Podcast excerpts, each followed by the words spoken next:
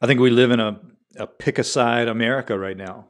Uh, there's um, the unity is what's missing, and uh, it, it's it's I'm right, you're wrong. Um, that's the stance for most arguments. It seems, and I know that's a generalization, but I also think it to be true. So when, when I when I look at it, I, I I think we're not standing united.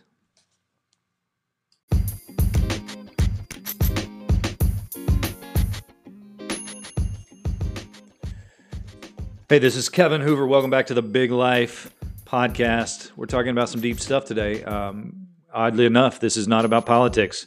United, we don't stand. This is the challenge we face in the world and the condition of the world with uh, COVID 19, uh, the economy doing what it's doing, the leaders doing what they're doing, and us doing what we're doing is the most important piece because it's real easy to sit here and talk about what they do. In this episode, we're going to talk about what we do. And so, uh, welcome to episode four of the Big Life podcast United, We Don't Stand.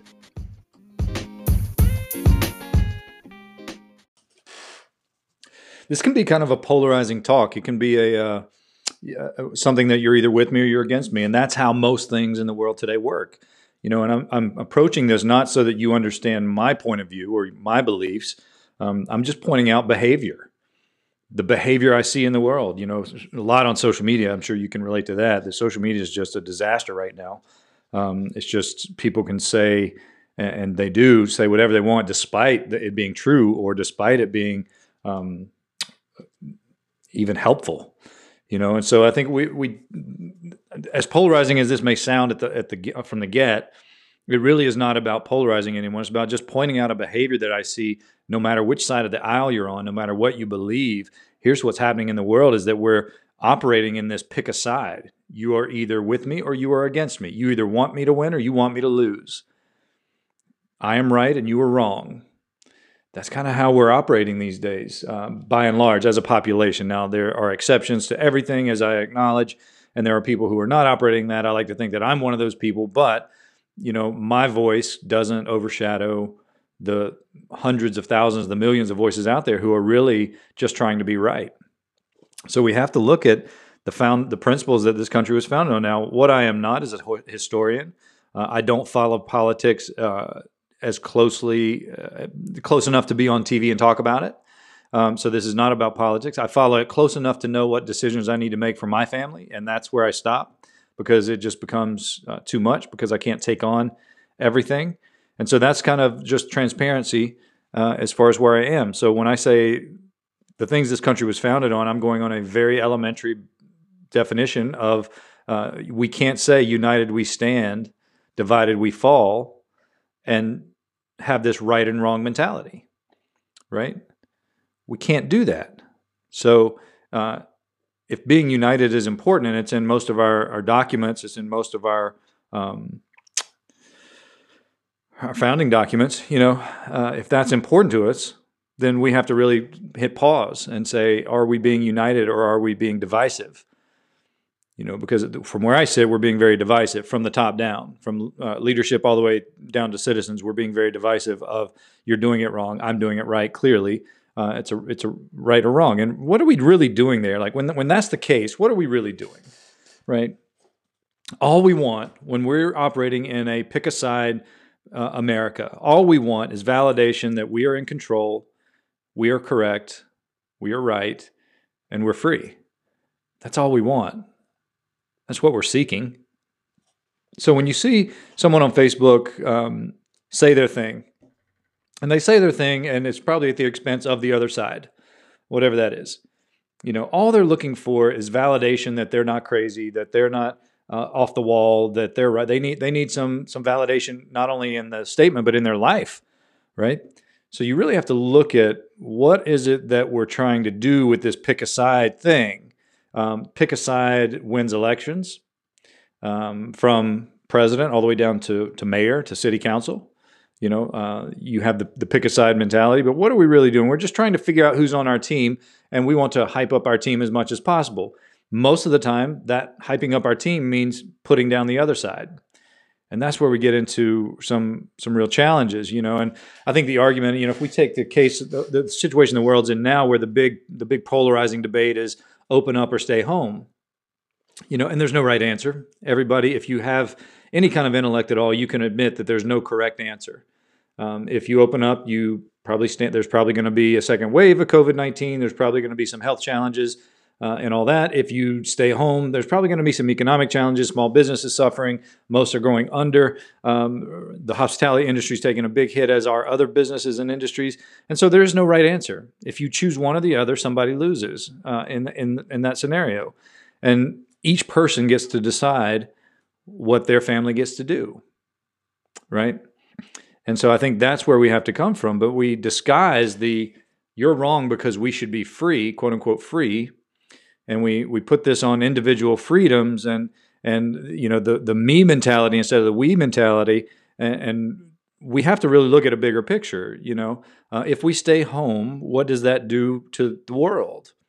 Uh, and if you know me my opinion is we should stay home but that's because my son has cancer he's immune compromised and um, that's my family's choice. We will be staying home. We will not be going out uh, to, to eat at restaurants or anything like that. That's and I don't think anyone else necessarily needs to believe that or practice that. Um, you make choices for yourself, but I made choices for my family, my wife and I have, and, and that's what we go with. So, um, you know, and I think I think any choice that's made impacts my future, just like any choice I make, it might impact yours, and that we have to understand that that you know the individual freedom thing.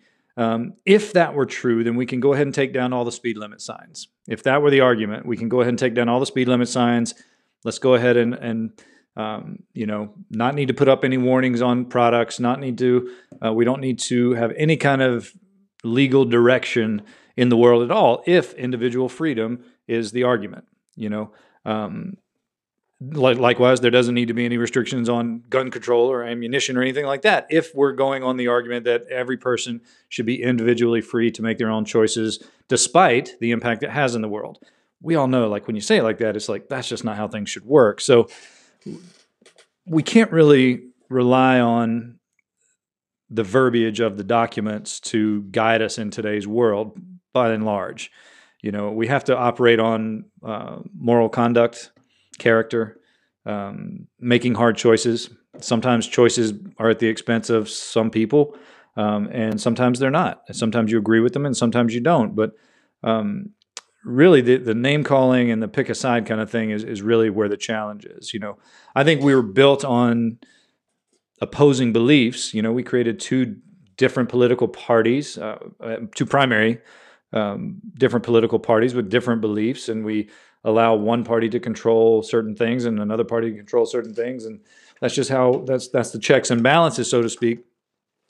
And the the opposition, the opposing beliefs, is the checks and balances. You know, to make sure no one's acting erratically or doing things they um, that will overall harm our country. I, that's my understanding of it. And so I think we have to really look at that and say, well, at what point when a, when a global pandemic sweeps through, at what point does the separation need to dissolve? And even for a small time, we need to come together and make choices for the collective and fight as a collective, not fight uh, based on who gains financially, and that's a whole different conversation. Uh, you conspiracy theorists will um, probably enjoy that if if I went down that, down that rabbit hole, and I, I subscribe to some of that. But um, I really think that, and I, I I'll tell you why I subscribe to some of that because of my son. You know, when we look at you know healthcare in America being a profiting healthcare system, and a lot of families not being able to afford treating cancer in their sons, you know, and you start racking up bills that are hundreds of thousands of dollars, um, you know, it, it, can present a challenge where the simple thing, the simple fact of getting sick could put you in bankruptcy or put your family in harm's way even further than than it has. So I understand all that, and I think that's where we really have to get to. And I think the bottom line is, you know, nobody wants to hurt alone, and so a lot of the aggression that comes out, I see that and I think that person's hurting. They're feeling disrespected. They're feeling not heard. They're feeling um, that they need to be right because they haven't been right. And they're feeling justified in their beliefs, good or bad. And what we want is we want to not hurt by ourselves. We want to to acknowledge and get validation for that pain and we'll find a place to go because we can make the internet say whatever we want. So we'll find a place to go where we feel supported so we don't have to change our beliefs. And that's what we do. We do that on social media every day.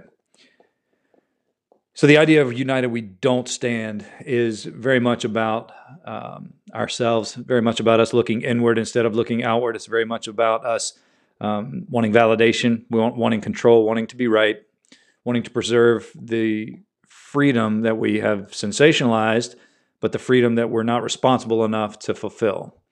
That's my opinion. That's why I get this podcast because I can say my opinion. So, as you look at your life, how can you be more united with the people around you via social media and your family and your neighborhood, your community? Or are you saying things that divide people? Are you listening to other people or are you just waiting to say your thing so you can prove them wrong? And I think that's the real challenge that we have to look at. We have to decide whether we're being a united voice or a divisive voice.